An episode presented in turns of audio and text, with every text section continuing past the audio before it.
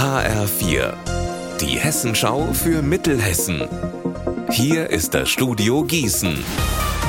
Mit Alina Schaller, guten Tag. Seit vergangenem Jahr wird der Wetteraukreis in Sachen Digitalisierung vom Bund gefördert. Der Kreis ist einer von 20 in ganz Deutschland, die dafür Geld bekommen. 200.000 Euro sind vorgesehen. Mittlerweile hat man in der Wetterau mit der Umsetzung angefangen.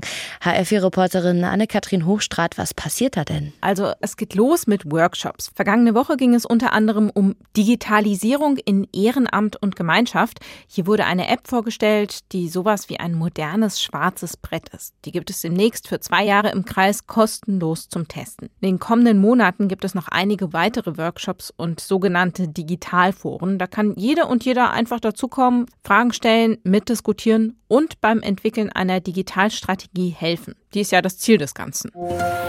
Im Moment kreischt es wieder über uns. Die Kraniche kommen zurück. Die Flugbedingungen sind gerade ideal, hat der NABU uns erklärt. Und so kommt's, dass am Wochenende Zehntausende über unsere Köpfe geflogen sind, allerdings in kleineren Gruppen als im Herbst.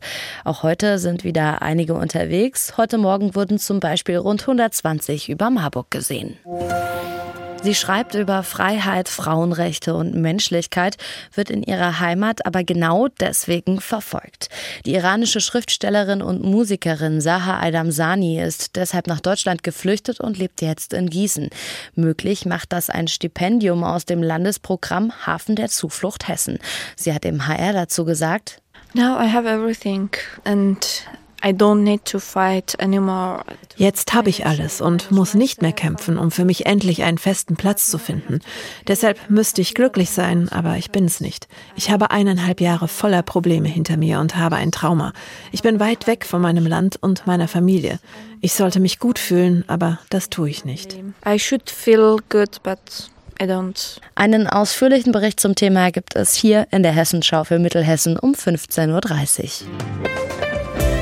Unser Wetter in Mittelhessen.